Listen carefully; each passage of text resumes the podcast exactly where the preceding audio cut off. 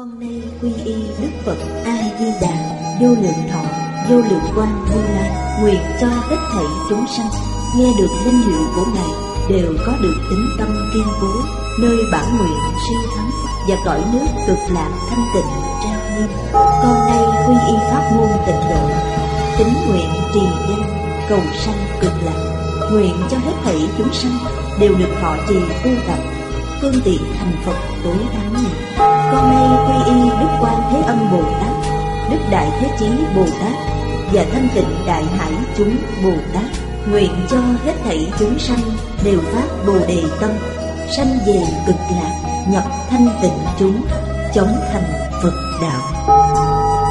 Tịnh độ Đại Kinh Giải Diễn Nghĩa Chủ giảng Tịnh Không Pháp Sư Chuyển ngữ Liên Hải Biên tập Minh Tâm Thời gian Ngày 16 tháng 10 2010 Địa điểm Phật Đà Giáo dục Hiệp hội Hồng Kông, Tập 168 Chư vị Pháp Sư, Chư vị đồng học, Mời ngồi xuống. Mời quý vị xem Đại Thừa Vô Lượng Thọ Kinh Giải, Trang 196 Hàng thứ sáu từ dưới đếm lên. Từ câu, Thượng Minh Như Lai Chi Ngữ Mật. Bắt đầu xem từ câu này. Dưới đây nói, Hữu năng hiện nhất diệu sắc thân, Phổ sử chúng sanh tùy loại kiến. Niệm lão nói cho chúng ta biết trước đây nói ngữ mực của như lai. Ngôn ngữ mực chính là hai câu kệ trước đây. Thế tôn năng diễn nhất âm thanh. Hữu tình các cát tùy loại giải. Đây là thuộc về ngữ mật Hai câu sau này, đây là thân mật. Hữu năng hiện nhất diệu sắc thân, phổ sử chúng sanh tùy loại kiến. Hai câu này hiển thị thân mật của Thế Tôn. Có thể hiện sắc thân di diệu, rộng khiến cho các loài chúng sanh mỗi mỗi tùy phẩm loại của mình mà được thấy Phật. Bồ Tát minh tâm kiến tánh đều có năng lực này. Chỉ cần thực sự có thể buông bỏ, khởi tâm động niệm. Câu nói này chúng ta nghe ra dường như là hiểu được trên thực tế là hiểu mà không hiểu không những chưa vị nghe là dường như hiểu mà không hiểu. Tôi ở đây nói với mọi người, tôi cũng là dường như hiểu mà không hiểu. Vì sao vậy? Vì chưa vào được cảnh giới đó. Quý vị, làm sao biết được chân tướng sự thật? Nhất định phải buông bỏ khởi tâm động niệm, chúng ta có biết bản thân khởi tâm động niệm không? Chắc chắn không biết.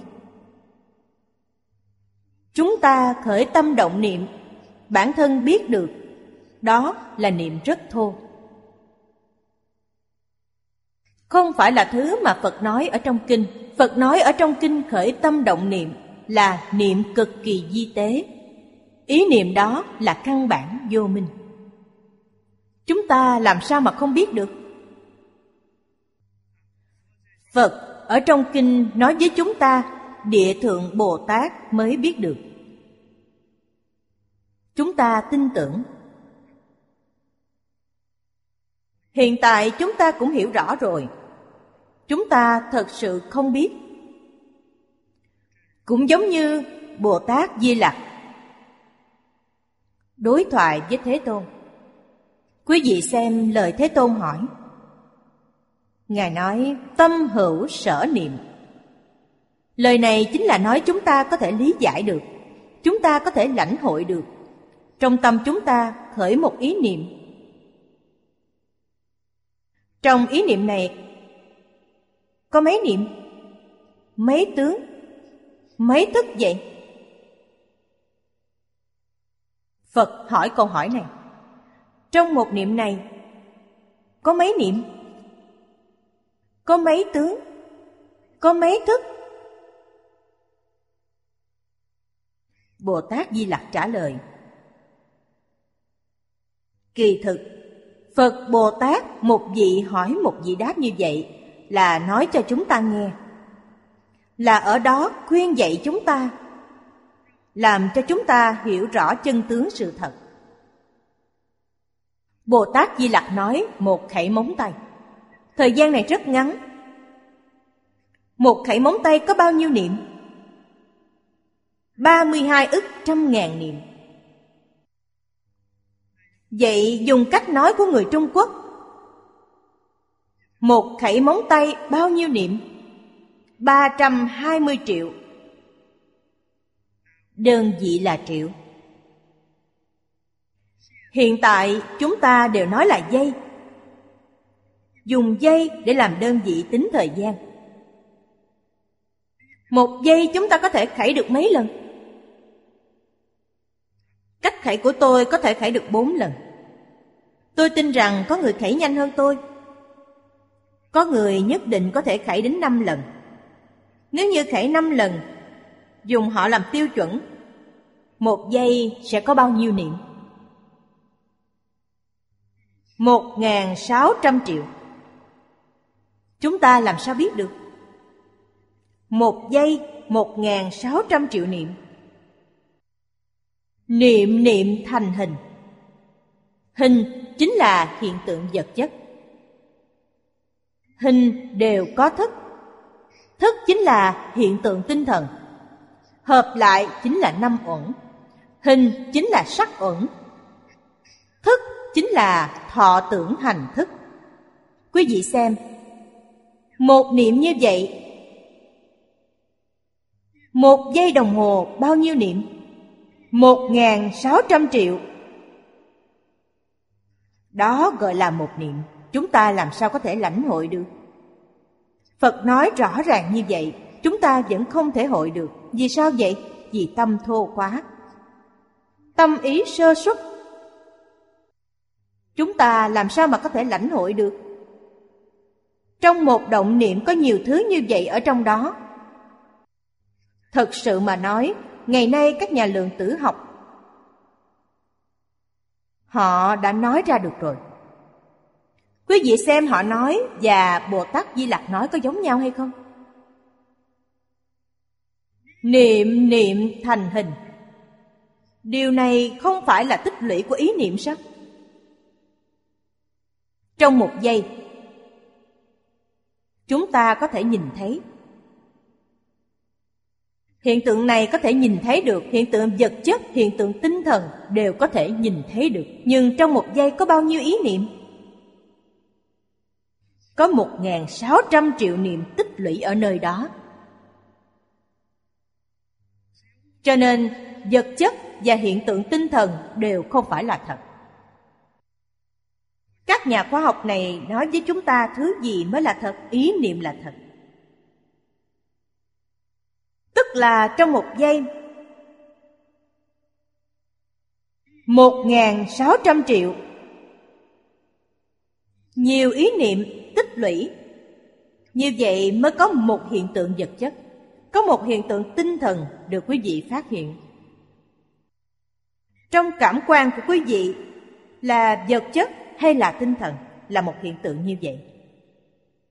Kỳ thật thì sao? Kỳ thật không có. Nói chân thật, trong Kinh Bát Nhã Phật nói, Phàm có hình tướng đều là hư vọng. Quý vị cũng nghĩ đến tướng của mỗi niệm đó, Quý vị không có cách gì Phật cảm thấy đó là hư vọng. Thời gian nó tồn tại ngắn quá Một phần một ngàn sáu trăm triệu của một giây. Đó là thời gian nó tồn tại. Ngắn quá, Không có cách nào phát hiện được.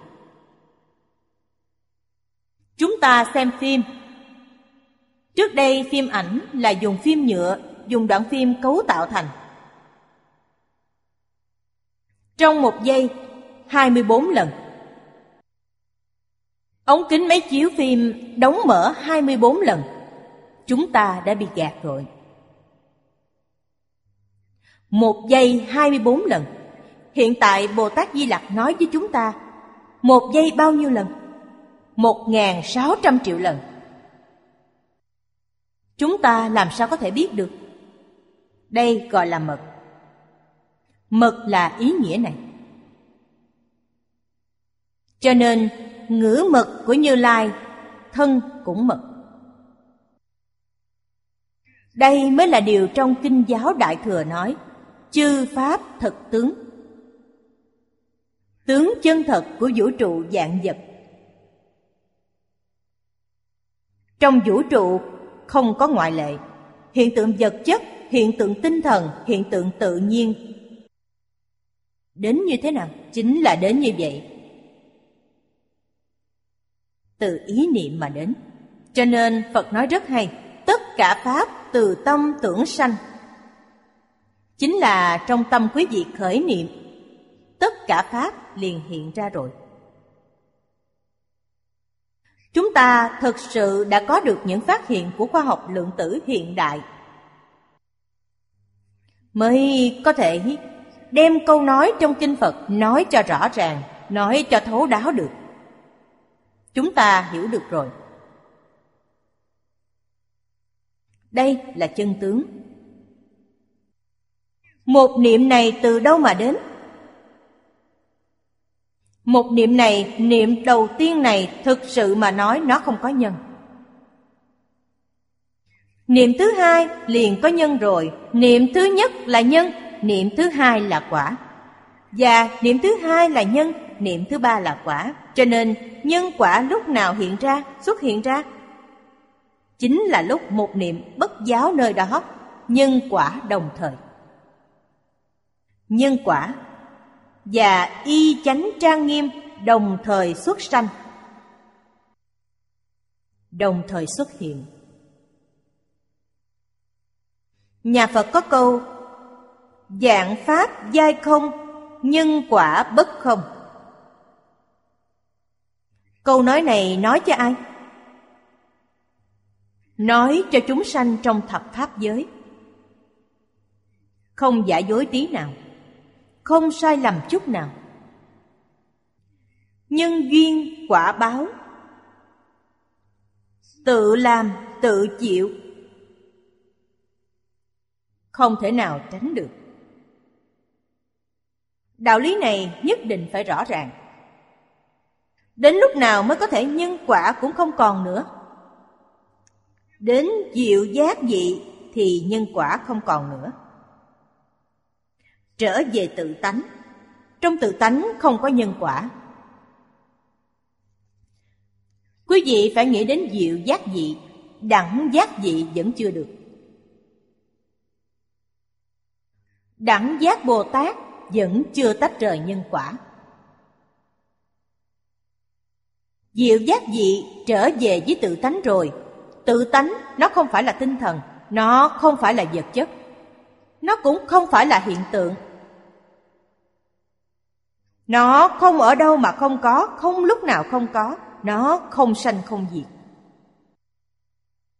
Cái gì cũng không có, nó năng sanh dạng pháp. Cho nên những giáo huấn trong kinh điển chúng ta không thể không làm cho rõ ràng, cho thấu đáo. Chúng ta mới có Bồ Tát học xứ. Nếu không, chúng ta đến đâu mà học được? Như Lai năng hiện diệu sắc thân Đây cũng là thật Làm cho những chúng sanh khác nhau Gặp được Phật Bồ Tát khác nhau Ngày xưa, có lẽ là vào niên đại năm 1980. Có một lần, vào thời đó mỗi năm, tôi đều đến Hồng Kông giảng kinh một tháng. Thường đến. Lão Pháp Sư Thánh Nhất nói với tôi một việc. Dường như lúc đó, Đại lục còn chưa mở cửa. Ngài đi tham quan du lịch. Ba người xuất gia là người Hồng Kông. Họ đến núi Phổ Đà để lên núi. Núi Phổ Đà có một động phạm âm. Nghe nói Bồ Tát Quán Thế Âm thường hiện thân ở đó. Người hữu duyên đều có thể nhìn thấy. Ba người họ còn có mấy vị đồng tu, người đại lục đi cùng nhau. Ngài nói với tôi, Dường như có năm người Ở trước cửa động Phạm Âm Mọi người đều lễ bái Quán Thế Âm Bồ Tát. Lại khoảng nửa tiếng đồng hồ, Bồ Tát thật sự xuất hiện rồi. Đều nhìn thấy rồi, Nhìn thấy rất rõ ràng. Hơn nữa thời gian nhìn thấy rất dài. Thời gian đến mấy phút, Nhất định không phải là do hoa mắt. Lúc rời động phạm âm Mấy người họ hỏi nhau, Ông nhìn thấy gì không? Ba vị Pháp Sư nhìn thấy rồi Có hai người đi theo cùng, Cũng lễ bái ở đó, Nhưng không nhìn thấy Nhìn thấy Bồ Tát Quán Âm dáng vẻ như thế nào? Pháp Sư Thánh Nhất, thấy được là đội mũ tỳ lô, giống như mũ của Bồ Tát Địa Tạng vậy. Toàn thân là kim sắc. Đó là Ngài thấy được. Một Pháp Sư khác lại nhìn thấy được là bạch y quan âm. Giống như bình thường chúng ta hay vẽ bạch y quan âm. Tượng nữ. Còn một vị Pháp Sư nữa nhìn thấy là Hòa Thượng xuất gia, là tướng tỳ kheo. Đều là hóa thân của Bồ Tát Quán Âm. Ba người nhìn thấy ba hình tướng khác nhau. Quý vị xem, cùng lễ bái trong động như nhau, lại hơn nửa tiếng đồng hồ, thực sự đã nhìn thấy. Nhưng nhìn thấy không giống nhau. Mỗi mỗi tùy phẩm loại của họ mà được thấy Phật. Nhìn thấy không giống nhau. Phật Bồ Tát làm gì có thân nhất định? Thân Phật Bồ Tát từ đâu mà có? Là niệm của bản thân chúng ta. Trong ý niệm mà biến hiện ra. Trong Kinh Lăng Nghiêm nói rất hay, Tùy chúng sanh tâm ứng sở tri lượng. Quý vị tuy không nghĩ đến tôi muốn gặp Bồ Tát Quán Thế Âm dáng vẻ như thế nào Lúc đó quý vị sẽ không có ý niệm này. Nếu quý vị có ý niệm này sẽ không thấy được. Vì sao vậy? Vì đây là vọng niệm. Lúc đó quý vị ở đó lễ bái Phải một niệm không sanh Tâm chân thành. Một niệm không sanh Quý vị sẽ thấy Phật. Quý vị có vọng niệm, có vọng tưởng Tôi muốn nhìn thấy hình dáng như vậy Vậy là không được. Duyên này của quý vị không còn nữa. Tâm thanh tịnh tướng hiện ra. Liền không tương đồng với thiện căn phước đức nhân duyên của bản thân mình. Mỗi người đều khác nhau. Cho dù tướng thấy được là tương đồng, ví dụ như nói hai người giống như pháp sư thánh nhất vậy, đều nhìn thấy là đội mũ tỳ lô, toàn thân kim sắc. Hai người thấy kim sắc, màu kim sắc đó có đậm nhạt khác nhau màu sắc ánh sáng lớn nhỏ khác nhau sẽ không hoàn toàn tương đồng đây chính là phật không có thân chúng ta hiểu rõ đạo lý này liền hiểu được trong giáo lý đại thừa thường nói báo thân Phật. Báo thân Phật trong cõi thật báo trang nghiêm. Thân có vô lượng tướng, tướng có vô lượng vẻ đẹp. Không phải 32 tướng 80 vẻ đẹp. Đó là ứng hóa thân trong thế gian chúng ta. Phật Thích Ca Mâu Ni thị hiện là ứng thân. Giống như con người chúng ta, tại thế gian này cũng có cha mẹ, cũng có đầu thai, xuất thai. Tướng này là 32 tướng 80 vẻ đẹp. Báo thân Như Lai không phải vậy. Tướng hảo của Ngài thực sự là vô lượng vô biên. Mỗi người đi gặp Ngài nhìn thấy cũng sẽ không tương đồng Là diệu sắc thân Ngài tùy theo thiện căn phước đức nhân duyên của bản thân quý vị mà hiển hiện ra Đạo lý này tôi nghĩ đồng học chúng ta đều tin tưởng, đều có thể chấp nhận. Nghe kinh, nghe nhiều rồi mà.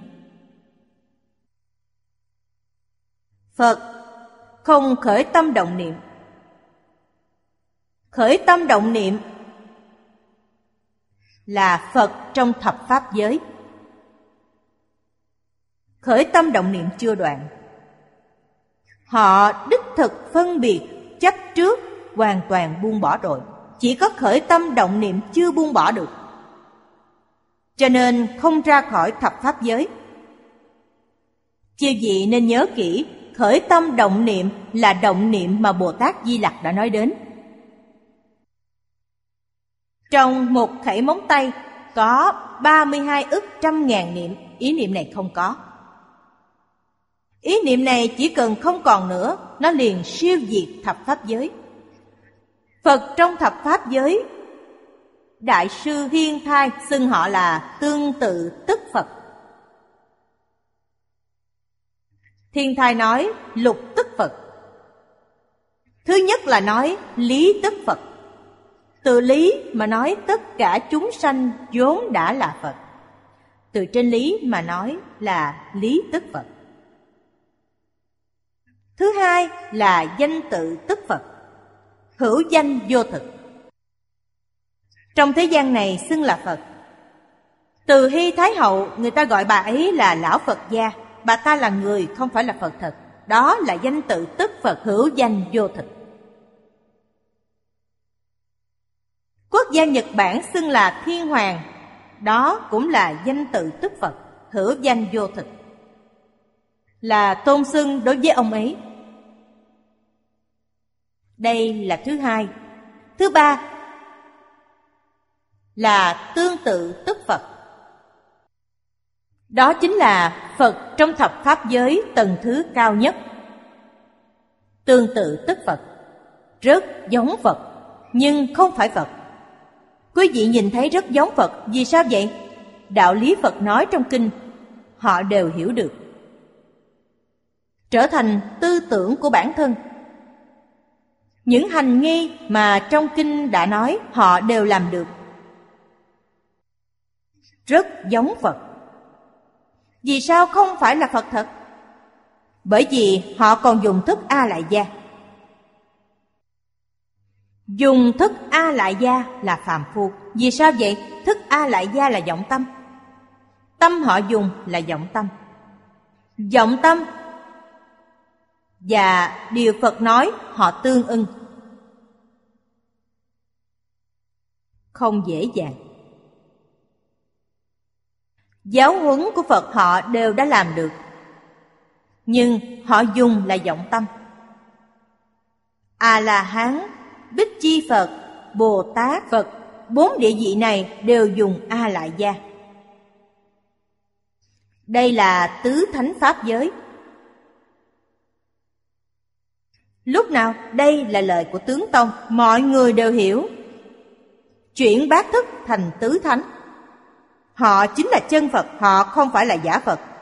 Đó chính là trong thiền tông nói đại triệt đại ngộ, minh tâm kiến tánh, kiến tánh thành Phật. Điều này thiên thai nói là phần chứng tức Phật. Họ là Phật thật. Họ chứng được chưa viên mãn nên gọi là phần chứng. Đây là chân Phật không phải là giả Phật. Phần chứng tức Phật trong cõi thật báo Viên giáo từ sơ trụ đến đẳng giác. 41 địa vị. Đều là phần chứng tức Phật. Cho nên trong phần chứng, Cấp bậc không giống nhau. Có 41 địa vị. 41 cấp bậc. Đây là gì? Họ buông bỏ khởi tâm động niệm rồi. Vì sao còn có những tình hình này? Tập khí khởi tâm động niệm vẫn còn. Có tập khí. Đích thực không còn khởi tâm động niệm nữa. Tập khí đoạn bằng cách nào? Tập khí không có phương pháp để đoạn. Thời gian lâu tự nhiên không còn nữa.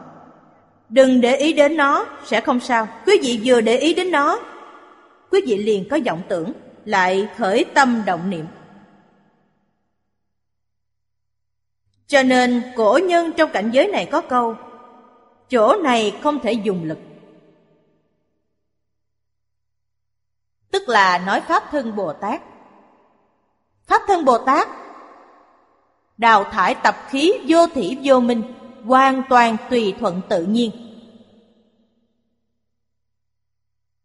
Thực sự là duy trì trong cảnh giới nào Đều không khởi tâm không động niệm.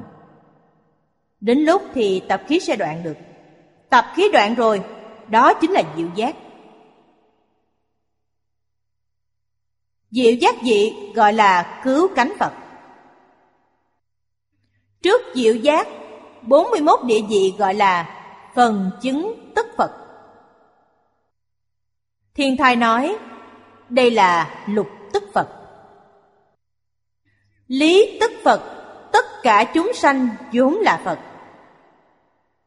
Nhưng hiện tại mê hoặc rồi. Đã khởi vọng tưởng, Phân biệt, chấp trước. Trở thành lục đạo phàm phu.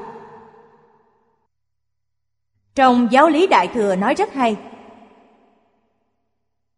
Ba loại phiền não. Khởi tâm động niệm gọi là vô minh phiền não.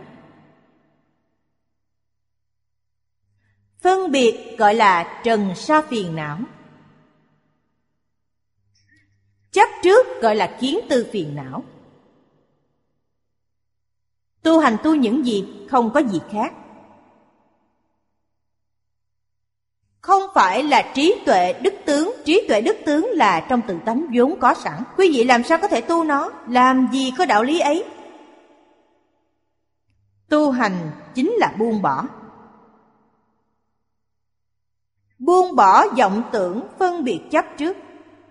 Chấp trước buông bỏ rồi, không còn chấp trước nữa. Chấp trước trong Kinh Hoa Nghiêm chính là trong giáo lý Đại Thừa nói là kiến tư phiền não. Tất cả đều buông bỏ hết. Quý vị liền chứng quả a la hán lục đạo luân hồi liền không thấy nữa, không còn nữa vì sao vậy? Vì nó là giả. Trong kinh kim cang nói rất hay như mộng huyễn bào ảnh. Giống như lúc ngủ mà nằm mơ vậy. Mộng lý minh minh hữu lục thú. Sau khi tỉnh dậy rồi Tỉnh lại rồi sáu cõi không còn nữa. Không thấy mộng nữa, không còn nữa. Tỉnh lại rồi thì như thế nào? Là tứ thánh pháp giới. Xem công phu đạo hạnh của quý vị. Công phu. Công phu kém một chút, quý vị là A-la-hán, Là Bích Chi Phật. Công phu tốt hơn một chút, Thì quý vị là Bồ Tát Là Phật. Cảnh giới đó sẽ xuất hiện. Môi trường đó so với môi trường chúng ta hiện nay thì tốt hơn rất nhiều. Thanh tịnh không có nhiễm trước đây là gì tịnh độ của phật thích ca mâu ni lục đạo là uế độ của phật thích ca mâu ni Tứ thánh là tịnh độ. Trong tịnh độ còn phải tu tập. Vì sao vậy? Vì quý vị còn có vọng tưởng. Phân biệt chấp trước chưa buông bỏ được. Cho nên đầu tiên phải buông bỏ phân biệt. Tôi nói tường tận hơn một chút, chư vị sẽ dễ hiểu hơn. Không phải đã thành A-la-hán rồi sao? Quý vị buông bỏ chấp trước rồi, nhưng có tập khí của chấp trước. Trong tứ thánh pháp giới, A-la-hán buông bỏ tập khí chấp trước xuống. Tập khí không còn nữa, họ liền thăng lên một cấp là Bích Chi Phật. Họ đã thăng cấp rồi. Trên vị trí của Bích Chi Phật phải buông bỏ. Trần sa phiền não, tức là phân biệt. Không còn phân biệt nữa. Phân biệt buông bỏ rồi, thăng cấp thăng đến bồ tát. Bồ tát không còn phân biệt, có tập khí phân biệt. Cho nên, bồ tát dụng công thì dụng công gì? Buông bỏ tập khí đó. Tập khí phân biệt cũng không còn nữa họ lại thăng thêm một cấp, họ là phật rồi. Phật pháp giới của tứ thánh pháp giới. Bồ tát tập khí không còn nữa. Họ thành phật rồi. Nhưng phật khởi tâm động niệm. Đây chính là căn bản vô minh. Vô thủy vô minh chưa buông bỏ được. Vô thủy vô minh chính là khởi tâm động niệm. Họ đã buông bỏ vô thủy vô minh khởi tâm động niệm rồi. Họ lại thăng cấp rồi. Vừa thăng như vậy ra khỏi thập pháp giới rồi thực sự đã tỉnh lại. Giống như nằm mơ vậy, thực sự tỉnh lại rồi. Sau khi tỉnh lại, vậy là cảnh giới gì hiện tiền? Cõi thực báo trang nghiêm hiện tiền. Cõi thực báo cũng gọi là nhất chân pháp giới. Lục đạo là giả. Nó, đó mới là chân. Chân và giả nói như thế nào đây? Như thế nào mới gọi là chân và như thế nào mới gọi là giả? Trong phật pháp, vô thường là giả chân thường chính là chân. Trong thập pháp giới đều là vô thường. Đều là có thay đổi. Quý vị nghĩ thử xem, chúng ta ở thế gian này, quý vị thấy có thứ gì không thay đổi? Thân thể này của chúng ta, quý vị đều biết có sanh lão bệnh tử. Lão là lão hóa. Lão hóa như thế nào? Mỗi năm một già đi. Người 50 tuổi trở lên thì vô cùng rõ ràng. 50 tuổi về trước còn mơ mơ hồ hồ chưa lưu ý đến điều này.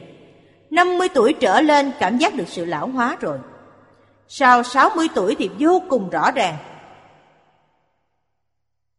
Mỗi năm càng lão hóa hơn.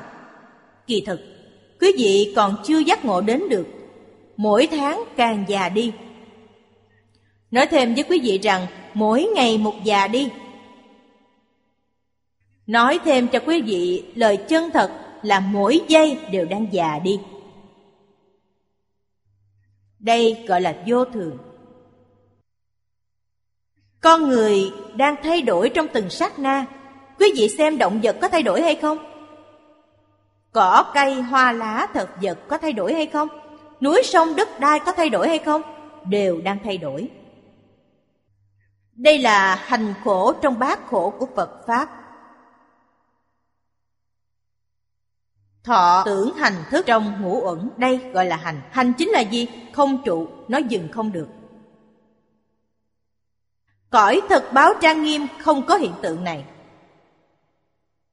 Trong cõi thực báo chỉ có hóa sanh. Thai sanh không có. Không có thai sanh, noãn sanh, thấp sanh đều không có. Họ là biến hóa. Đến bên đó là hóa sanh. Thế giới Tây Phương cực lạc là hóa sanh. Liên hoa hóa sanh.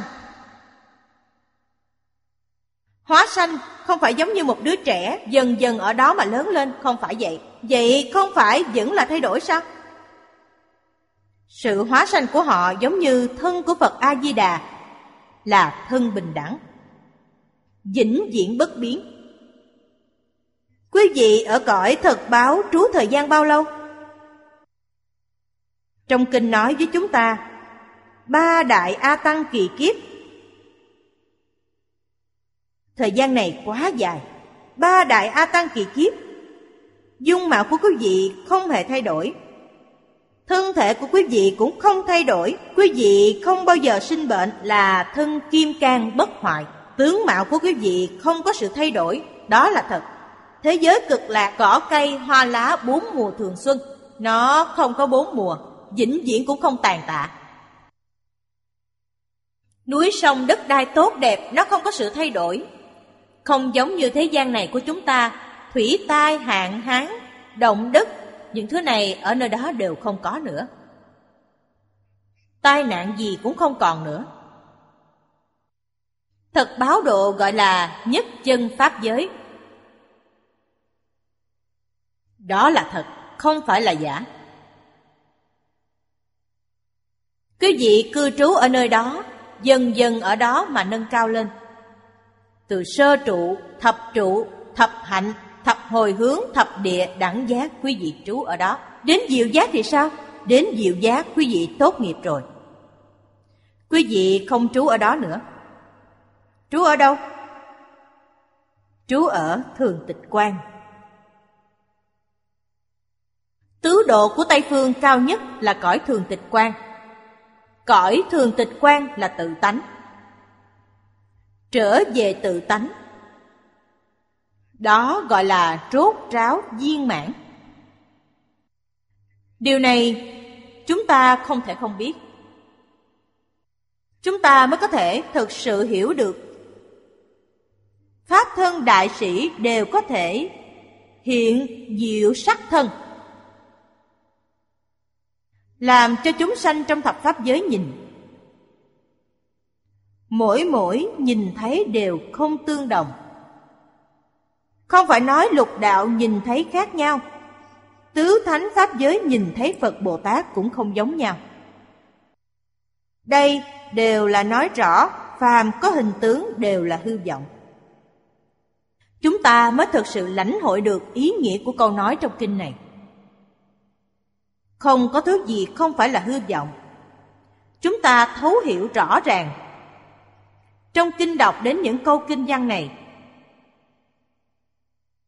hoặc là cùng chia sẻ với các đồng học. Đem nó nói cho rõ ràng, cho thấu đáo là được rồi. Bản thân phải dùng tâm thái gì? Thực sự phải dùng phàm có hình tướng đều là hư vọng. Có dấu vết trong tâm cũng không nhiễm. Như vậy liền nâng cao bản thân. Chúng ta nếu như vẫn nghĩ thân này là như thế nào, thân kia là như thế nào, Vậy quý vị lại rơi vào phàm phu rồi. Là dẫm chân tại chỗ cũ, Chưa được nâng lên. Không thể chấp trước, Không thể phân biệt. Khởi tâm động niệm là không có cách gì. Bảo quý vị không khởi tâm, không động niệm Thì làm không được. Nhất định làm không được. Vậy nếu chúng ta khởi tâm động niệm không có nữa, Thì thập pháp giới cũng không còn. Điều này chắc chắn làm không được Chúng ta phải hạ công phu đối với phân biệt chấp trước. Tướng Tông dạy quý vị tu hành chính là ở đây. Quý vị xem chuyển tám thức thành bốn trí, lục thức, nhân địa chuyển. Chuyển ở trên nhân. Ngũ bát là chuyển trên quả, ngũ bát không cần chuyển nữa. Lục thức chuyển một lần, ngũ bát chuyển theo. Thứ sáu. Thức thứ sáu là phân biệt. Thức thứ bảy là chấp trước. Chúng ta hạ công phu trên điều này. Học được những gì? Học không phân biệt, không chấp trước. Quý vị sẽ khai trí tuệ. Quý vị sẽ đắc định. Định này gọi là tam muội. Ta học kinh vô lượng thọ. Mỗi ngày ta vô cùng chăm chỉ học tập. Không phân biệt không chấp trước. Quý vị đạt được tam muội của kinh vô lượng thọ. Tam muội này cũng gọi là niệm Phật tam muội. Quý vị nghiên cứu kinh Hoa Nghiêm rất dụng công, vô cùng nghiêm túc, thậm chí đối với một chữ, đối với một từ đều tra rất rõ ràng. Sau khi tra cứu xong, trong tâm không chấp trước, không phân biệt, quý vị đạt được Hoa Nghiêm tam muội. Quý vị sẽ khai ngộ. Chứng tỏ điều gì?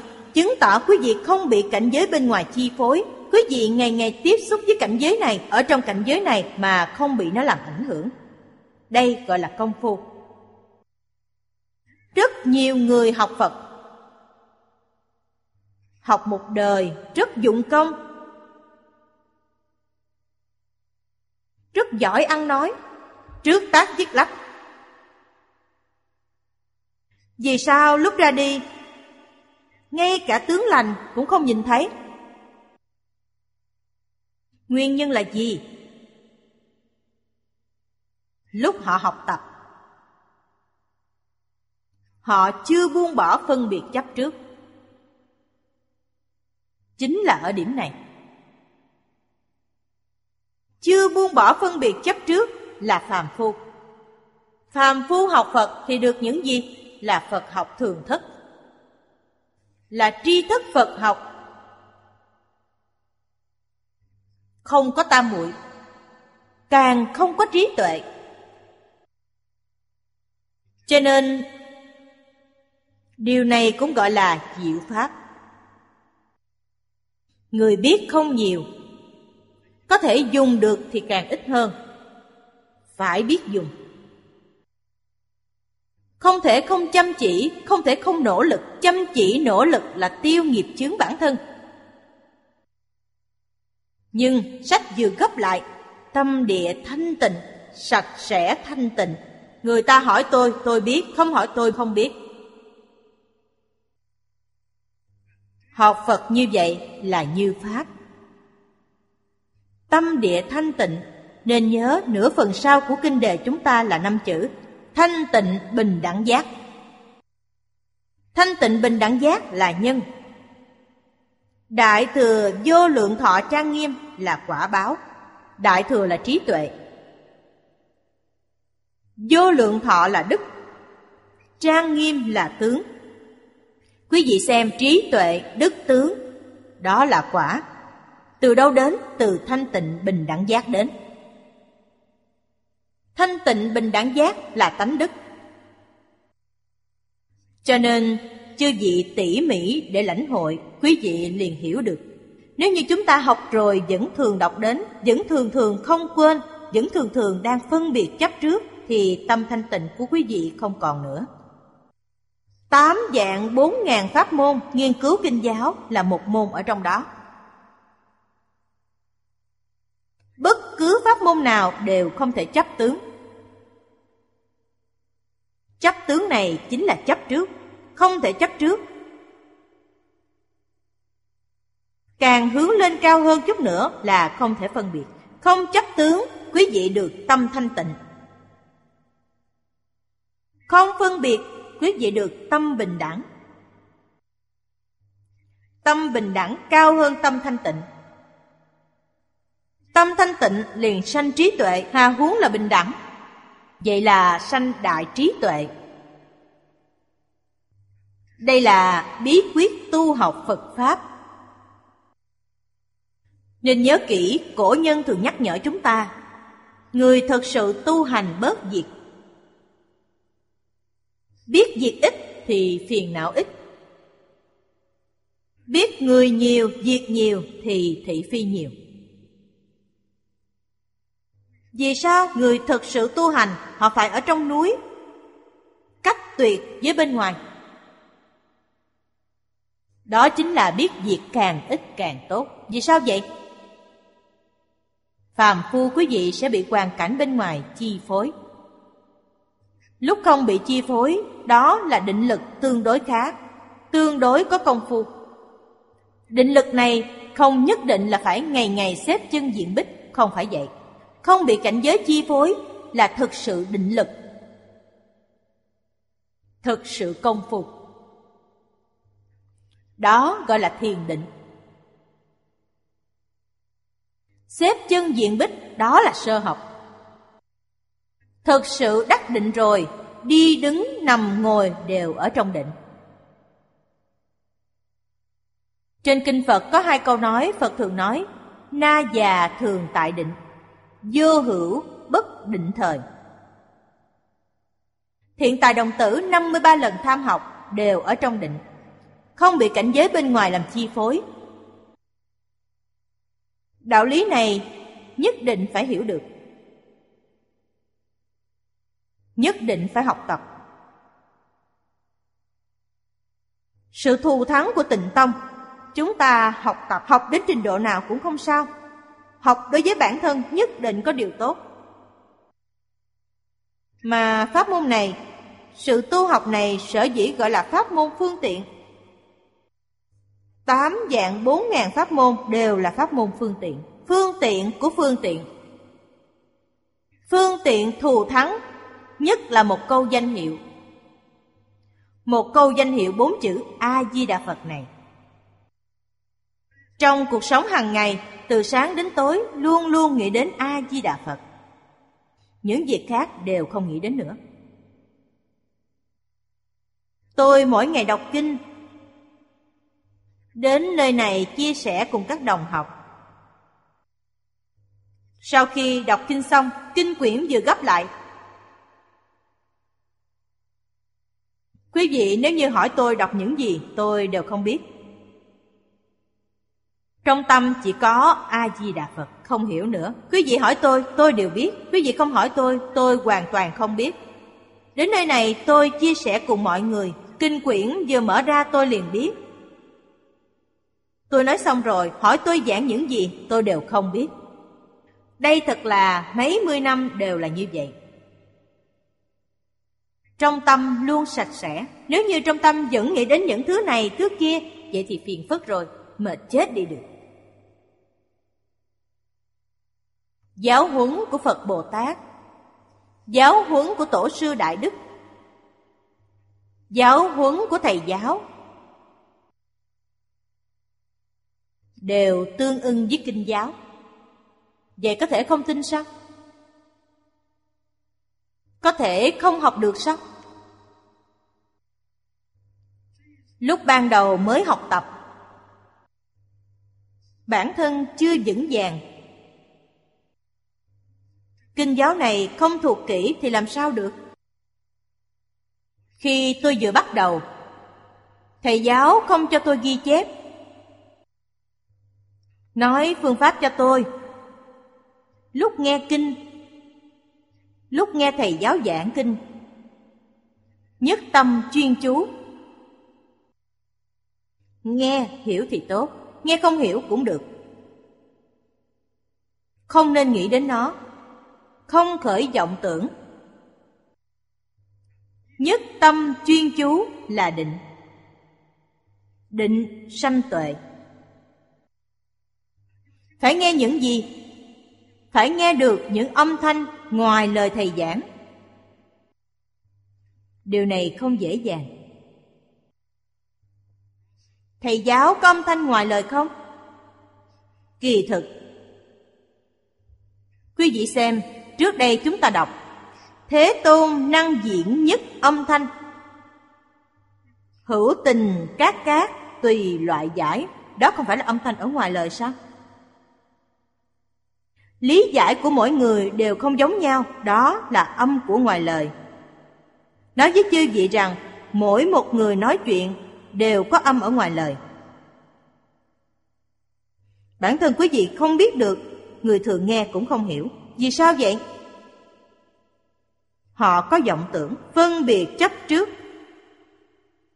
Nếu như họ không có vọng tưởng phân biệt chấp trước, Luôn luôn nghe một câu nói, Họ đại triệt đại ngộ, Họ minh tâm kiến tánh. Trong thiền tông có, Người tham thiền ngẫu nhiên. Nghe người ta hát, Họ liền khai ngộ. Lúc trời mưa, Nghe tiếng mưa rơi trên lá chuối. Lúc mưa rơi trên lá chuối, Họ nghe được, liền khai ngộ. Không định nhân duyên gì. Tâm của họ thanh tịnh. Tâm thanh tịnh Mới có được năng lực này. Tâm không thanh tịnh thì không được. Thầy giáo giảng kinh, Có lúc thực sự rất ít như vậy. Thỉnh thoảng có một lần như vậy. Nghe được một chút, có một chút ngộ được. Báo cáo với thầy giáo. Thầy giáo bảo Tôi có nói ra điều này sao? Bản thân thầy không hiểu được. Từ xưa đến nay Tình hình này vẫn có Không phải là không có. Biết nói không bằng biết nghe. Người biết nói không có khai ngộ Người nghe khai ngộ rồi. Vậy dùng gì để nghe? Thực sự mà nói, Không ngoài nguyên tắc Mà Bồ Tát Mã Minh dạy trong khởi tính luận Lìa tướng ngôn thuyết, Lìa tướng danh tự, Lìa tướng tâm duyên Quý vị dùng tâm thanh tịnh ở đây Mà nghe hai tiếng đồng hồ Là giỏi lắm rồi Người thường như thế nào? Người thường không được Hai tiếng đồng hồ, Họ dùng tâm phân biệt, Họ dùng tâm chấp trước.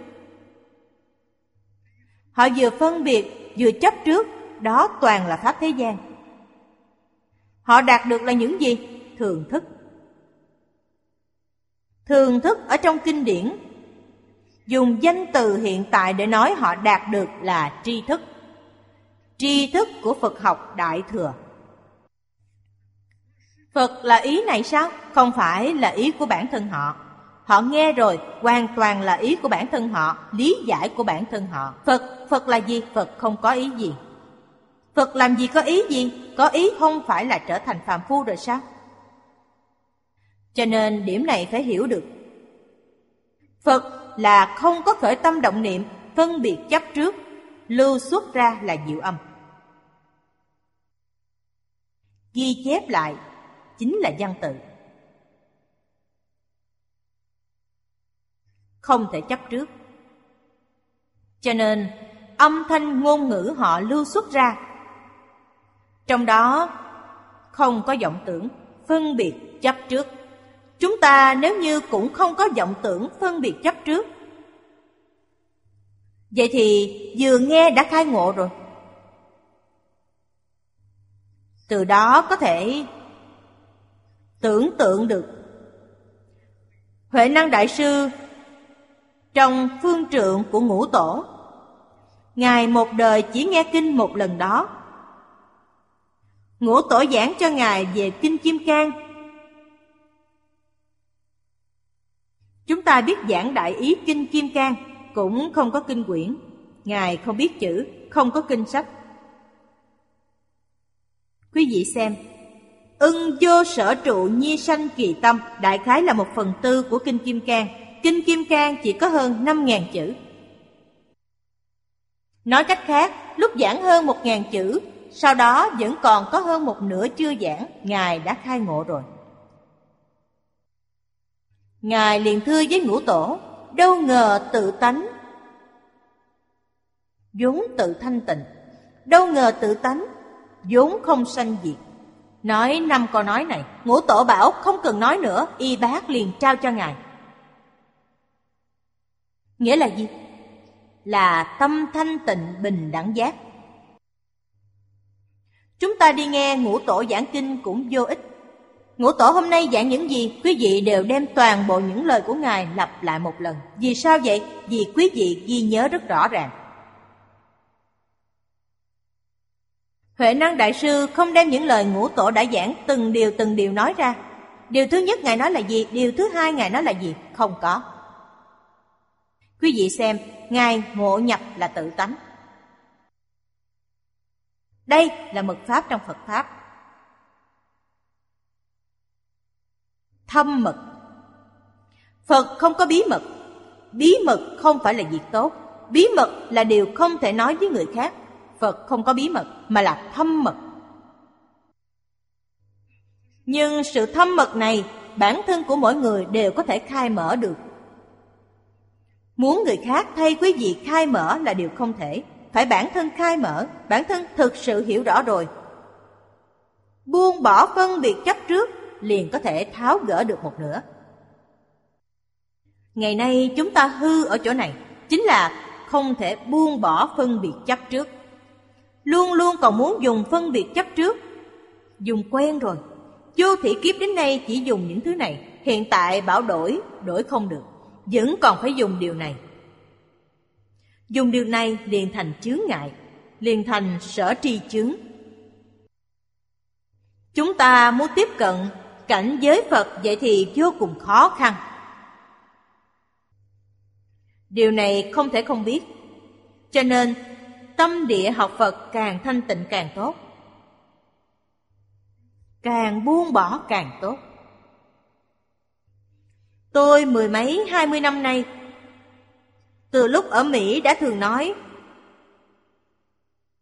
Có thời gian 20, 30 năm Luôn luôn khuyên nhủ mọi người thật sự học Phật Buông bỏ tự tư tự lợi Buông bỏ danh văn lợi dưỡng Buông bỏ ngũ dục lục trần Buông bỏ tham sân si mạng Nói 16 chữ Tôi nói rất thấu đáo 16 chữ này có khế nhập cảnh giới của Phật không? Không có. Đến trước cửa Phật. 16 chữ này dẫn chúng ta đến trước cửa. Bước vào một bước đó, vậy thì phải dùng tiêu chuẩn của Phật. Tiêu chuẩn của Phật chính là buông bỏ chấp trước. Quý vị liền có thể nhập môn. Chấp trước là kiến tư phiền não Buông bỏ Tam giới 88 phẩm kiến hoặc Trong Hoa Nghiêm, quý vị chính là Bồ Tát sơ tính dị Trong Tiểu Thừa, quý vị đã chứng quả Tu Đà Hoàng. Không giống nhau nữa. Quý vị thực sự đã vào cửa Phật. Quý vị đã thực sự phù hợp với danh hiệu đệ tử Phật. Quý vị không phải là giả. 88 phẩm kiến hoặc Thế Tôn dạy học vì phương tiện nên đem nó quy nạp thành năm loại. Dễ nói chuyện rồi. Chúng ta cũng dễ dàng hiểu được. Đầu tiên là thân kiến. Không còn chấp trước, thân là ta. Thân không phải là ta. Cái gì là ta? Tự tánh là ta. Người học Đại Thừa nhất định phải biết, trong Hoàng Nguyên Quán, điều đầu tiên là tự tánh thanh tịnh viên minh thể, đó là ta. Huệ năng đại sư kiến tánh là gì? Chính là tự tánh thanh tịnh viên minh thể. Câu đầu tiên của Ngài nói, đâu ngờ tự tánh vốn tự thanh tịnh Viên là viên mãn, minh là quang minh. Minh cũng đại biểu cho trí tuệ. Không sanh, không diệt, đó chính là đại bác niết bàn. vốn tự đầy đủ, đầy đủ trí tuệ, đầy đủ đức năng, đầy đủ tướng hảo. Không có thứ gì khiếm khuyết. Câu thứ tư nói vốn không dao động. Tâm thanh tịnh là định. Nó không phải động. Động là sai. Tự tánh vốn định ngày nay chúng ta tâm đang dao động động này là vọng tâm. Chân tâm bất động.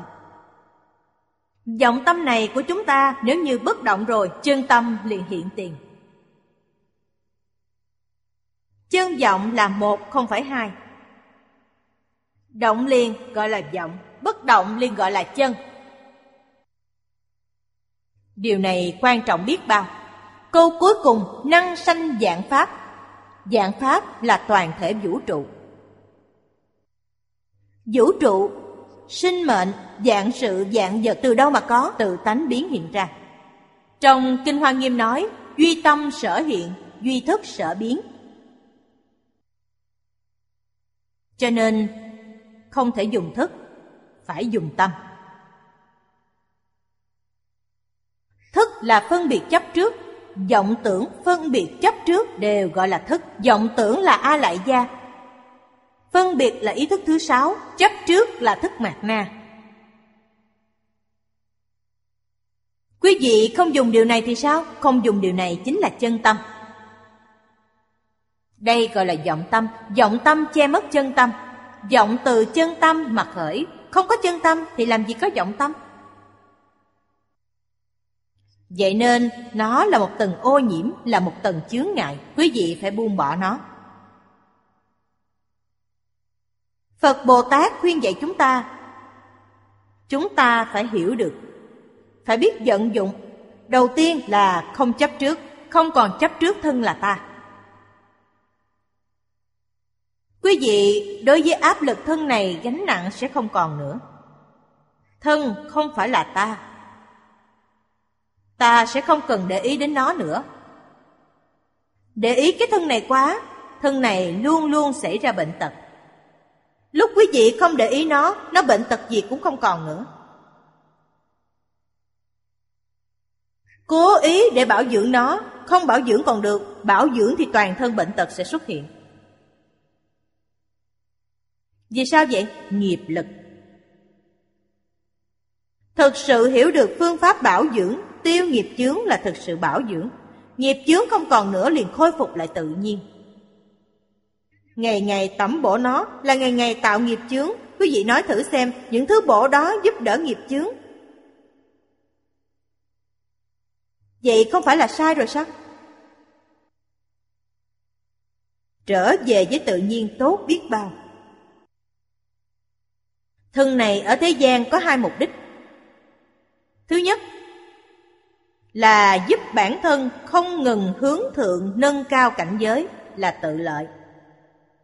Dùng thân thể này đem Phật Pháp giới thiệu cho người khác là lợi tha. Giới thiệu cho người khác, phương pháp thứ nhất là bản thân làm được gương tốt cho mọi người xem.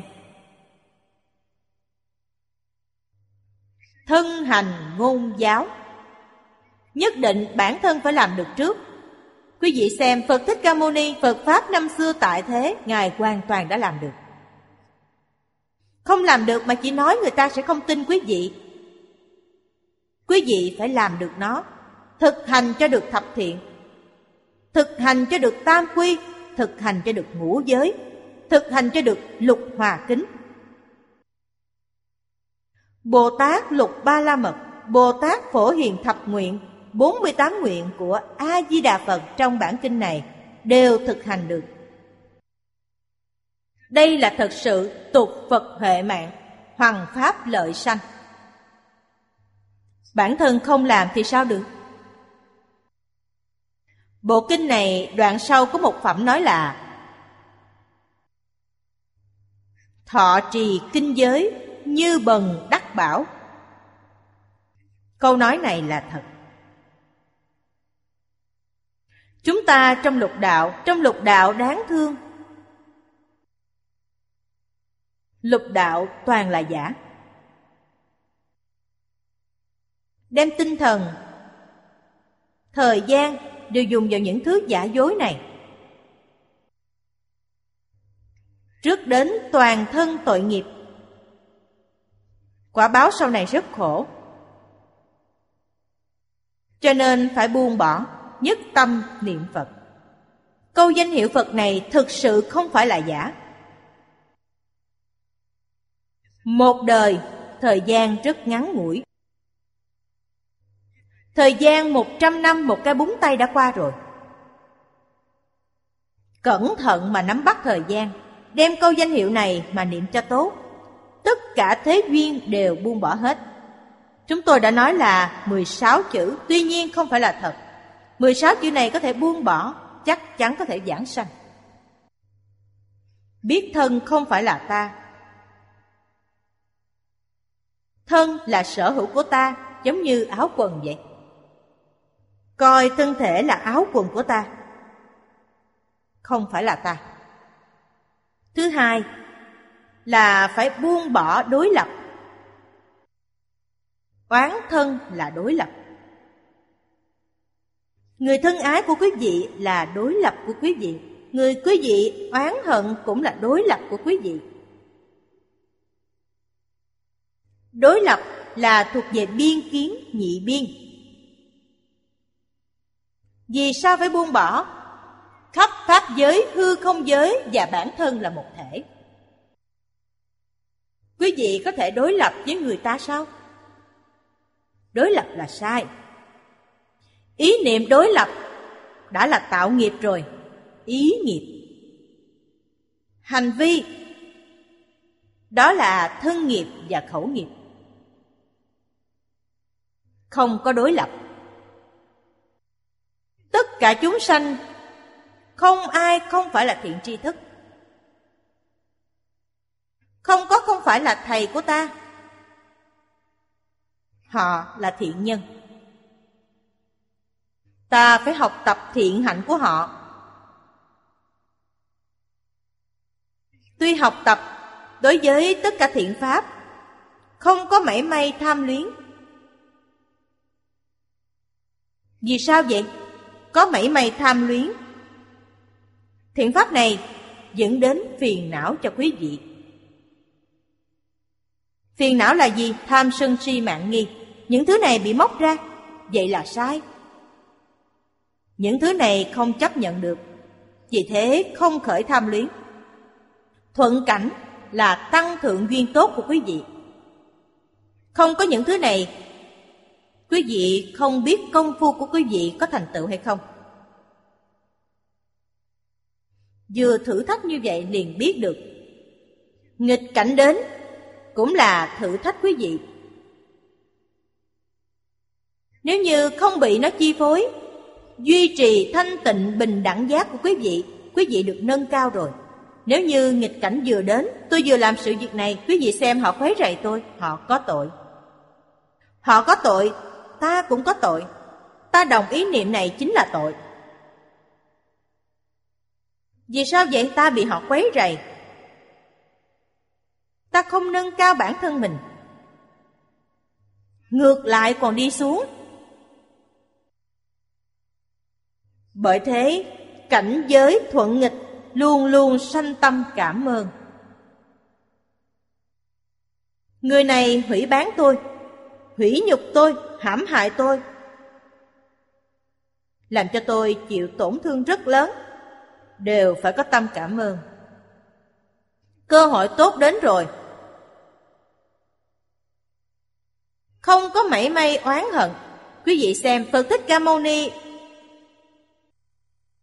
lúc tu Bồ Tát Đạo, làm tiên nhân nhẫn nhục, bị ca lợi dương cắt xẻ thân thể, không có mảy may oán hận.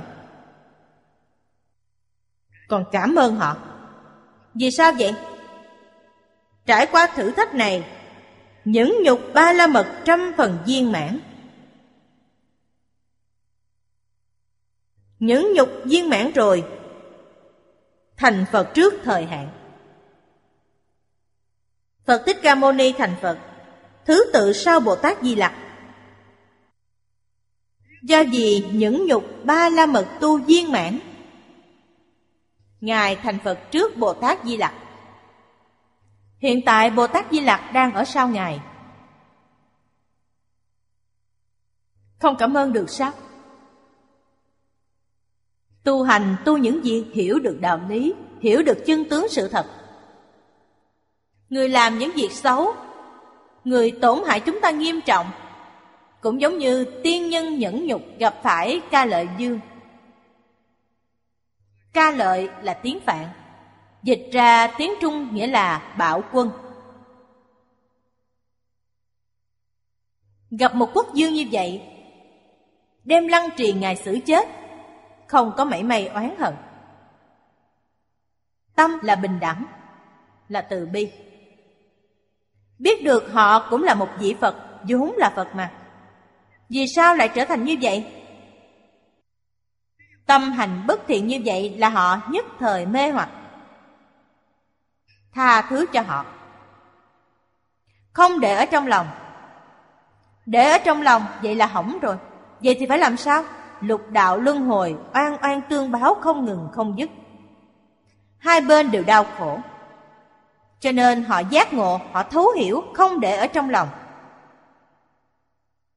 Trên miệng càng không có nữa. Cảnh giới được nâng cao, Họ thành Phật rồi. Cho nên biết tu hành, Thuận cảnh, nghịch cảnh, Đều là đào thải tham sân si mạng nghi. Quý vị, nếu như không ở trong cảnh giới, Thì quý vị đến đâu mà tu? Kinh quyển thì không được Kinh quyển là sách hướng dẫn Thực làm là gì? Thực làm là trong cuộc sống hàng ngày Trong công việc Trong việc đối đãi với tất cả chúng sanh Điều này phải xem công phu thực sự quý vị là giác hay là mê. Chỉ cần cảnh giới hiện tiền khởi tâm động niệm, mê rồi. Học có tốt thế nào? Có thể đọc thuộc tam tạng 12 bộ kinh, vẫn cứ làm việc lục đạo luân hồi. Quý vị không ra được. Cho nên phải hiểu rõ đạo lý này. Trên Bồ Tát Đạo Phải cảm ơn Phải khiêm tốn Phải cung kính có một tí tâm ngạo mạn Thì hỏng hết. Lập tức liền đọa lạc. Không những trong Phật Pháp Mà thế Pháp cũng không ngoại lệ. Quý vị xem Phu tử đã nói Nếu người có tài mỹ như Chu Công vậy Nhưng kiêu ngạo, bỏng sẻn thì những việc khác không cần phải xét đến họ nữa, hỏng rồi. Quý vị nói xem, sự kiêu ngạo đó phiền phức biết bao? Kiêu ngạo tự cho mình đúng, phiền phức vô cùng. Nhìn thấy người khác tốt, sanh chút tâm tật đố, xong rồi.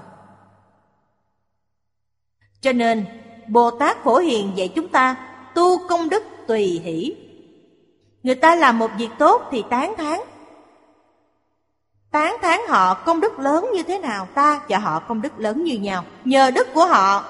Quý vị nói xem, vậy tốt biết bao? Lúc tật đố có tổn thương đến họ hay không? Không có tổn hại. Tổn đức mình mà thôi. Tổn hại đức của chính mình.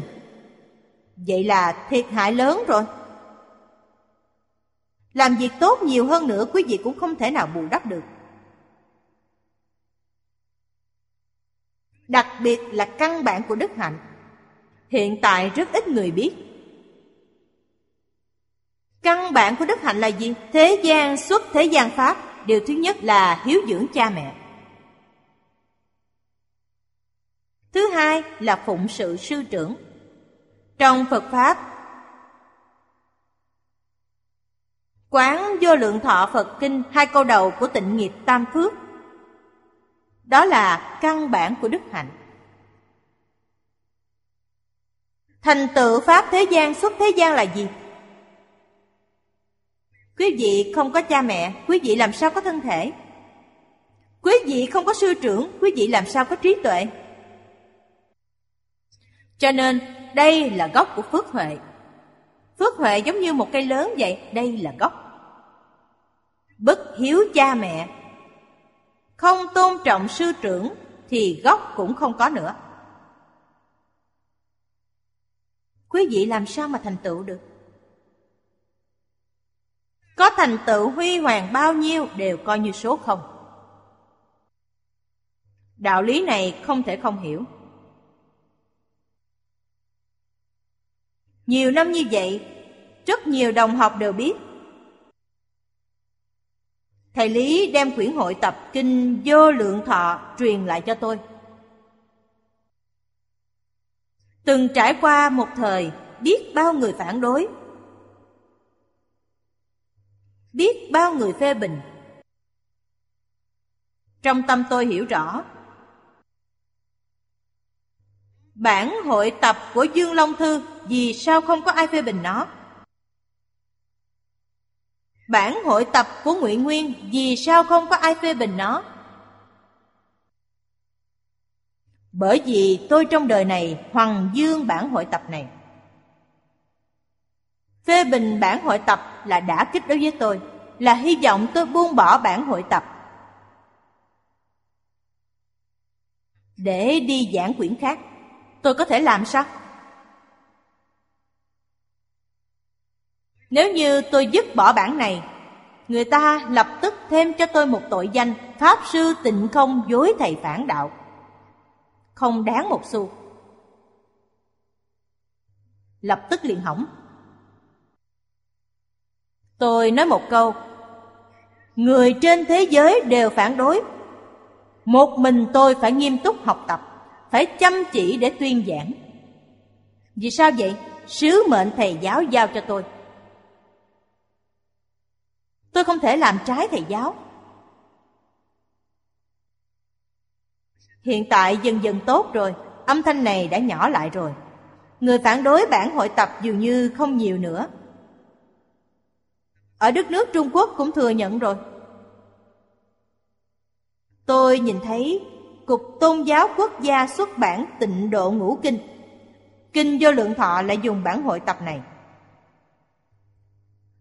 Quốc gia thừa nhận rồi. Tôi cảm kích những người phê bình đó. Vì sao vậy? Vì đây là thử thách định công của tôi. Tôi vẫn có thể giữ được, không bị thất bại. Họ nêu ra đề thử thách tôi đã thông qua rồi. Đối với những người này, tôi cảm kích tất cả. Họ đều là thầy giáo của tôi. Bản này hiện tại chúng ta dùng là quyển chú giải của lão cư sĩ Hoàng Niệm Tổ. Tôi và lão cư sĩ nhân duyên rất sâu. Đích thực là chúng tôi chí đồng đạo hợp. Ông ở trong nước Hoàng Dương bản này, tôi ở hải ngoại Hoàng Dương bản này. Vào niên đại đó, chỉ có hai người chúng tôi sử dụng bản này. Lão cư sĩ Hạ Liên Cư tôi chưa từng gặp mặt. Tôi vô cùng tôn trọng ông ấy. Mỗi ngày đều lễ bái ông, tôi thờ một bức ảnh của ông. Ông hội tập năm bản nguyên dịch cho chúng ta. Hội tập đến hoàn thiện như vậy. Đích thực là tập đại thành của năm loại nguyên dịch. Mạt Pháp 9.000 năm, tôi thâm tính không nghi. Đều là nhờ bản này mà được độ. Hoàng niệm lão tổ viết chú giải vô cùng cực khổ. Sự việc này tôi tận mắt nhìn thấy. Thân thể đã không tốt. Cả ngày lẫn đêm không mệt, không nghỉ để hoàn thành công việc này. Chúng ta cùng nhau học tập chú giải này. Tôi cảm thấy chúng ta không nghiêm túc học tập thì có lỗi với vị lão nhân này. Đặc biệt là chúng ta gặp được lần này. Hiện tại chúng ta từ đầu đến cuối tỉ mỉ để xem từng chữ từng chữ đều không bỏ qua. Tôi tin rằng các đồng học và tôi đều có đồng cảm. Ông chú giải thật tốt. Làm cho chúng ta có tính nguyện kiên định đối với tịnh tông. Chỉ cần thực sự buông bỏ tất cả, nhất tâm niệm Phật thì nhất định được sanh tịnh độ. Điều này đích thực có mật ngữ, có thân mật. Sự việc này là thật, không phải là giả. Chúng ta xem tiếp đoạn dưới. Theo thân Phật có thể chia thành năm. Điều này trong Kinh giáo Đại Thừa thường nói năm loại thân. Một là Pháp thân, hai là báo thân, ba là ứng thân, bốn là hóa thân và năm là đẳng lưu thân. Đẳng lưu thân chúng ta nghe tương đối ít trong chú giải sau này có nói, đây là điều Mật Tông nói. Trong hiển tông chỉ nói bốn loại trước. Dưới đây, ông giải thích cho chúng ta từng điều một. Pháp thân tức là tự tánh thân. Tên là tỳ lô giá na, dịch là biến nhất thiết xứ. Chúng ta nói những câu này trước. Pháp thân không có hình tướng. Nghiêm túc mà nói, chính là tự tánh thanh tịnh viên minh thể. Đây là pháp thân. Vô hình tướng là bản thể của tất cả pháp. Bản thể này là danh từ triết học. Bởi vì tất cả pháp từ nó mà sanh. Không có nó thì không có tất cả pháp. Ngay cả hư không cũng là nhờ nó mà sanh. Nếu như không có nó, hư không cũng không tồn tại. Trong Hoàng Nguyên Quán nói, tự tánh thanh tịnh, duyên minh thể, chính là chỉ điều này. Trong Kinh giáo Đại Thừa, xưng Pháp thân Phật là Tỳ Lô Giá Na. Tỳ Lô Giá Na là tiếng Phạn. Dịch thành tiếng Trung là biến nhất thiết xứ. Trên thực tế, chính là thường tịch quan mà trong tịnh độ thường nói. Tịnh Tông nói tứ độ.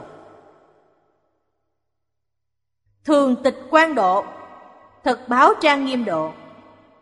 Phương tiện hữu dư độ Phàm thánh đồng cư độ.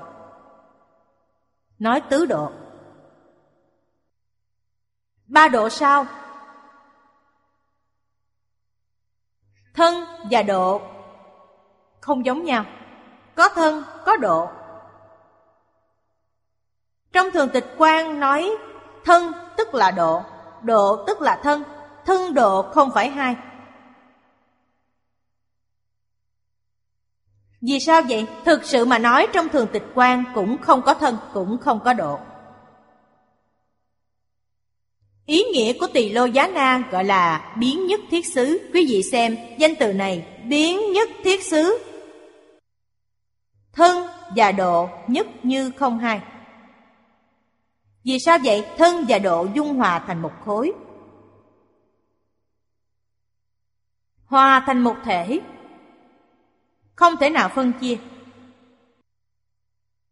Chúng ta từ Huệ Năng Đại sư Kiến Tánh, Ngài đã báo cáo. Trong năm câu nói liền có thể lãnh hội được.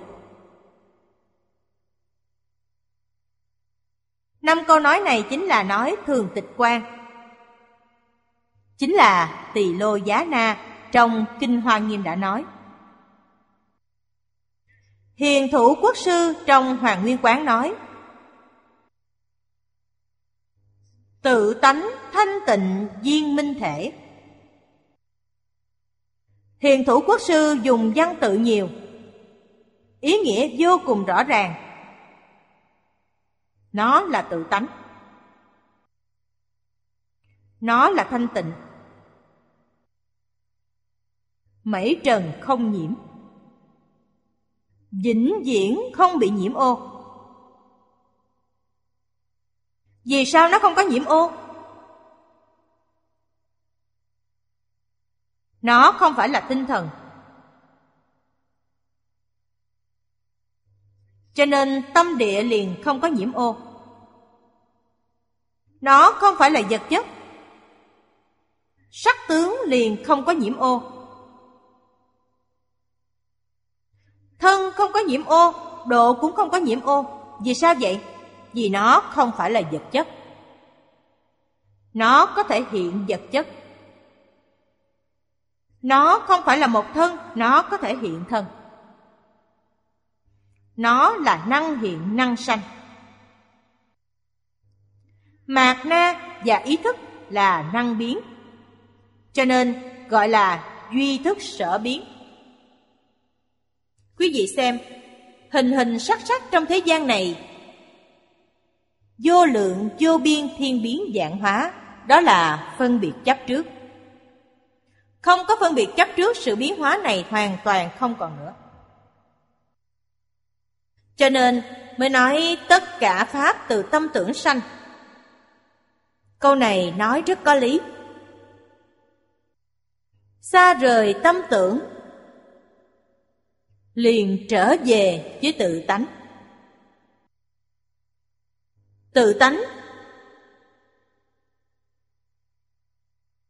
Viên minh cụ đức. Viên là viên mãn. Mảy may khiếm khuyết cũng không có. Minh là nói trí tuệ vô lượng trí tuệ. Minh cũng là quang minh. Cho nên mê, Sau khi mê rồi, Minh liền mất đi. Nên gọi là vô minh. Vô minh là mê. Giác ngộ rồi thì sao? Giác ngộ liền sáng ra. Chữ minh này là quang minh của tự tánh. Không liên quan gì đến Nhật Nguyệt Đăng. Vốn là một dùng quang minh. Cho nên trong kinh Phật có câu, đại quan minh tạng. Đó chính là minh đức ở trong tự tánh. Người minh tâm kiến tánh, vĩnh viễn không còn hắc ám. Hắc ám tiêu mất rồi vì sao vậy? Quang minh của tự tánh đã hiển lộ ra. Tự tánh quang minh không giống như mặt trời, ánh sáng mặt trời rất chói mắt. Quang minh của tự tánh là nhu nhuyến. Giống như ánh sáng mặt trăng vậy, Quang tuy rất lớn nhưng không chói mắt. Nó không có độ nóng, Sẽ không làm cho quý vị cảm thấy dưới mặt trời nóng cháy. Không có hiện tượng này. Quý vị sẽ vô cùng dễ chịu. Hoàn toàn dung hòa vào cảnh giới này. Có thể hiện thân hay không? Có thể. Chúng sanh có cảm. Quý vị liền hiện thân ứng phó.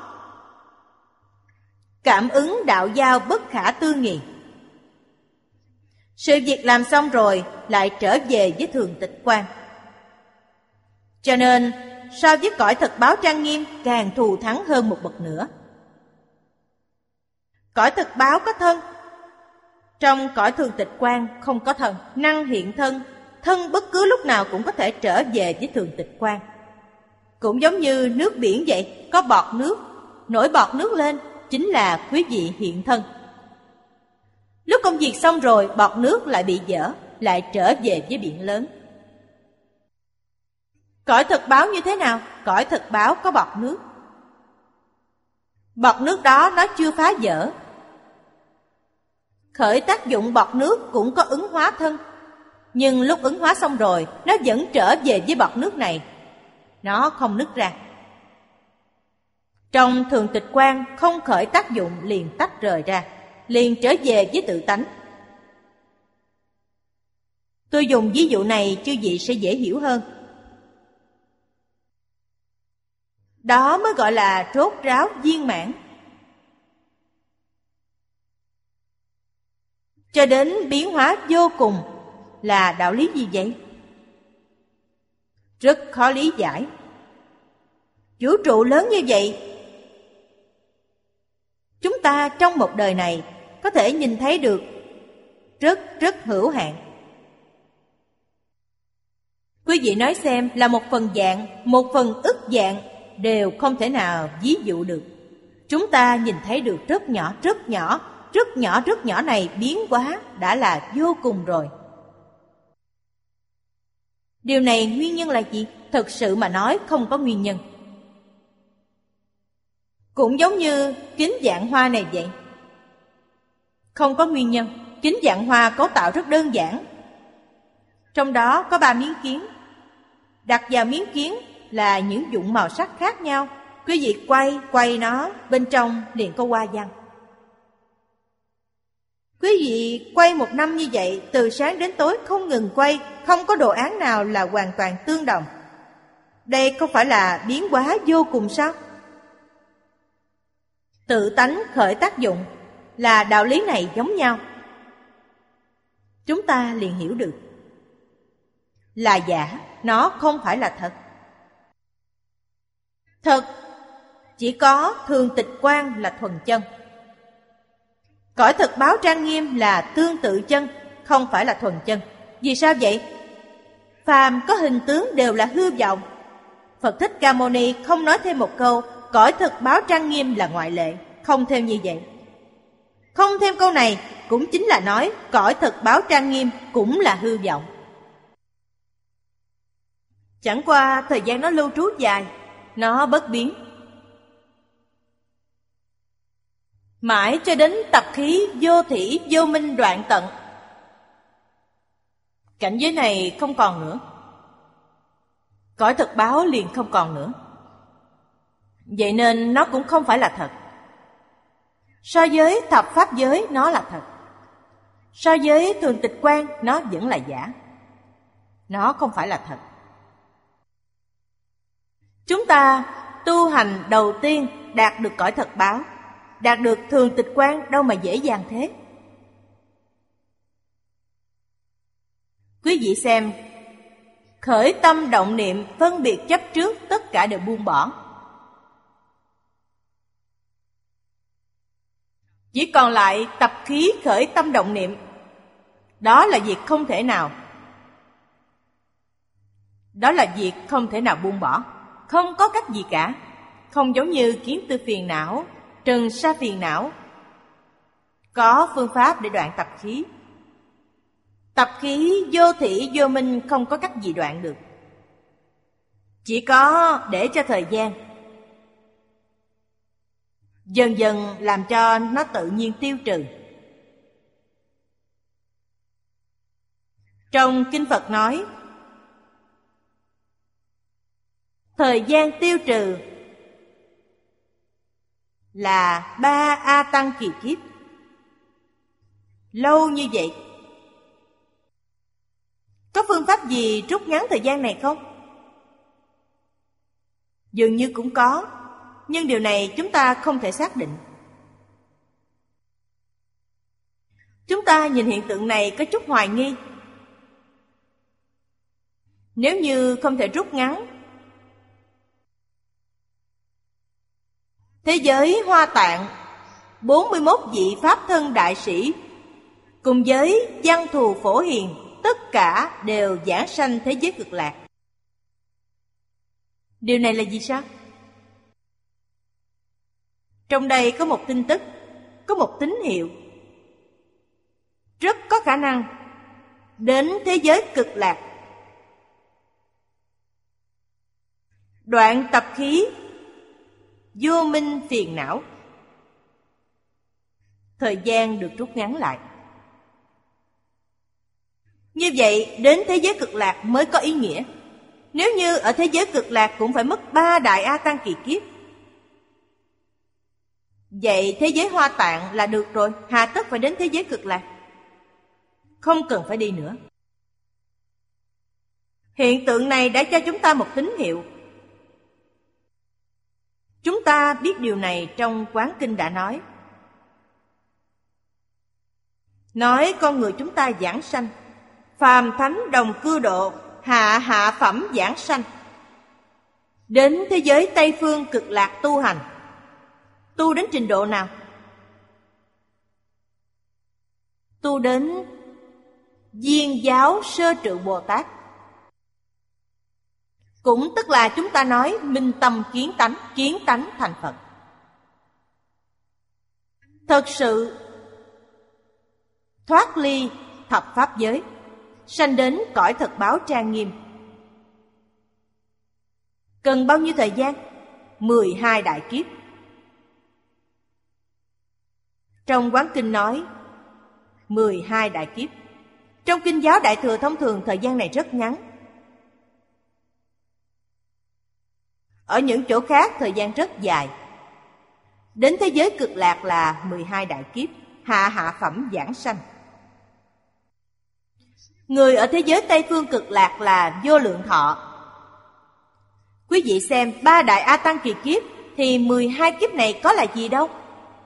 Cũng chỉ giống như con người sống 100 tuổi thì khoảng chỉ 12 tiếng đồng hồ thời gian này đã chứng đắc rồi, là tình hình như vậy. Họ nhanh quá. Chúng ta từ điểm này mà xem. Những pháp thân Bồ Tát này phải đoạn tập khí vô minh đến thế giới cực lạc rất có thể đều sớm hơn thời gian. Cho nên mới cần thiết để giảng sanh. Chư Phật Như Lai khuyên những đại Bồ Tát ở cõi thật báo tất cả đều đến thế giới Tây Phương cực lạc, vậy mới có lý chứ.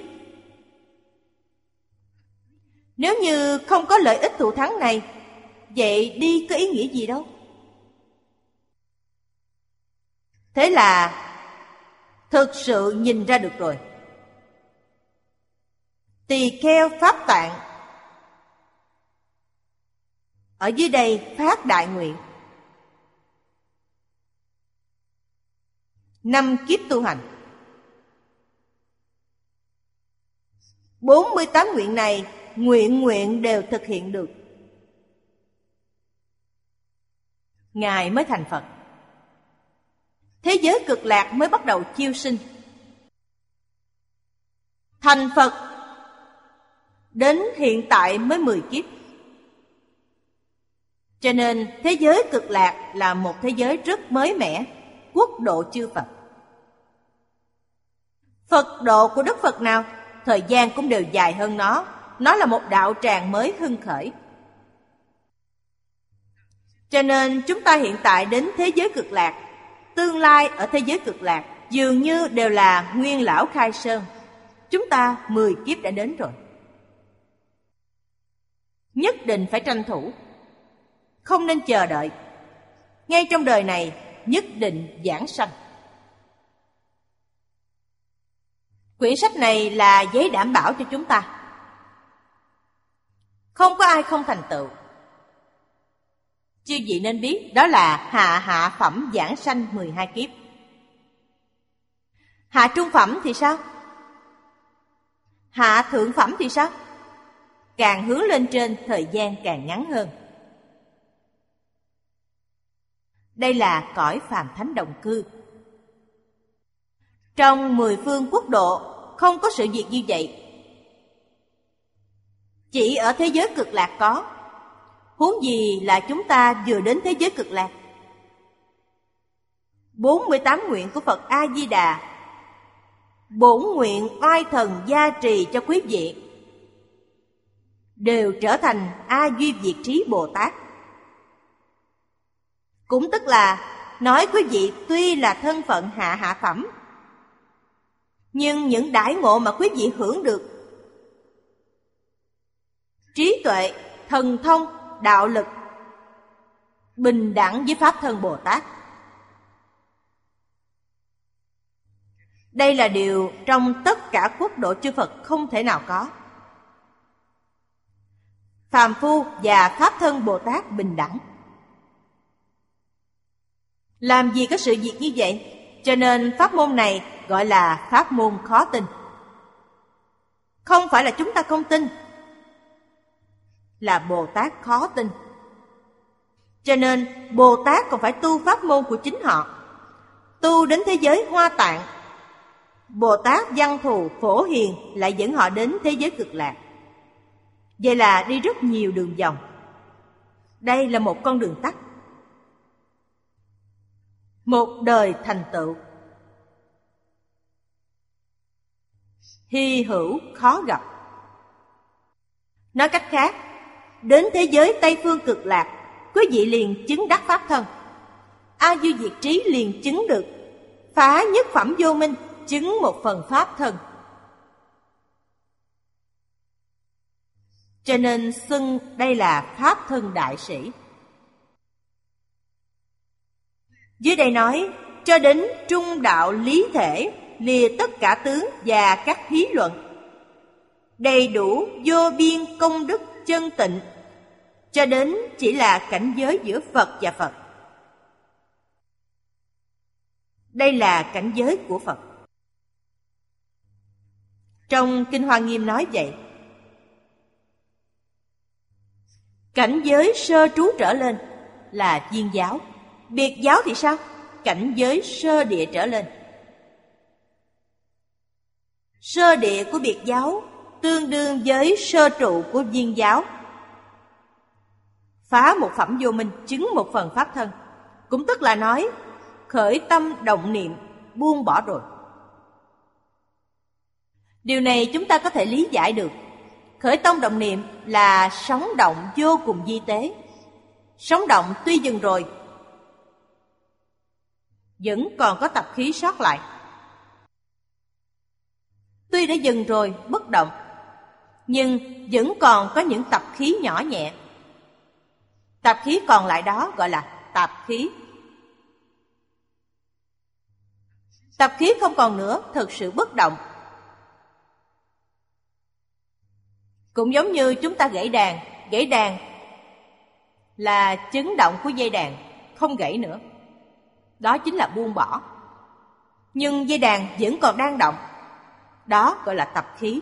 Đợi đến khi hoàn toàn bất động rồi, đó gọi là dịu giác đó chính là diệu giác dị. Chúng ta đem những chân tướng sự thật này làm cho rõ ràng, cho thấu đáo. Đối với thế giới cực lạc chắc chắn liền hạ được quyết tâm. Vì sao vậy? Những pháp môn khác không theo nữa. Không chắc chắn. Thời gian quá dài. Trong đời này chưa chắc đã có thể thành tựu. Chưa thành tựu thì vẫn còn làm việc lục đạo luân hồi. Pháp môn này chắc chắn rồi quý vị làm cho rõ những vấn đề này, không hoài nghi nữa. Chướng ngại lớn nhất chính là hoài nghi. Đoạn nghi sanh tính. Tính tâm đó thực sự sanh khởi được rồi. Nguyện tâm kiên định. Phương hướng, mục tiêu của quý vị đã xác định rồi. Nhất định thành tựu. Hết giờ rồi. Hôm nay chúng ta học đến đây thôi nam mô a di đà phật. Nguyện đem công đức này hồi hướng bốn ân và ba cõi. Nguyện khắp pháp giới các chúng sanh, đồng sanh cực lạc thành phật đạo, chúng phật tử đạo tràng tịnh độ. Nam mô a di đà phật.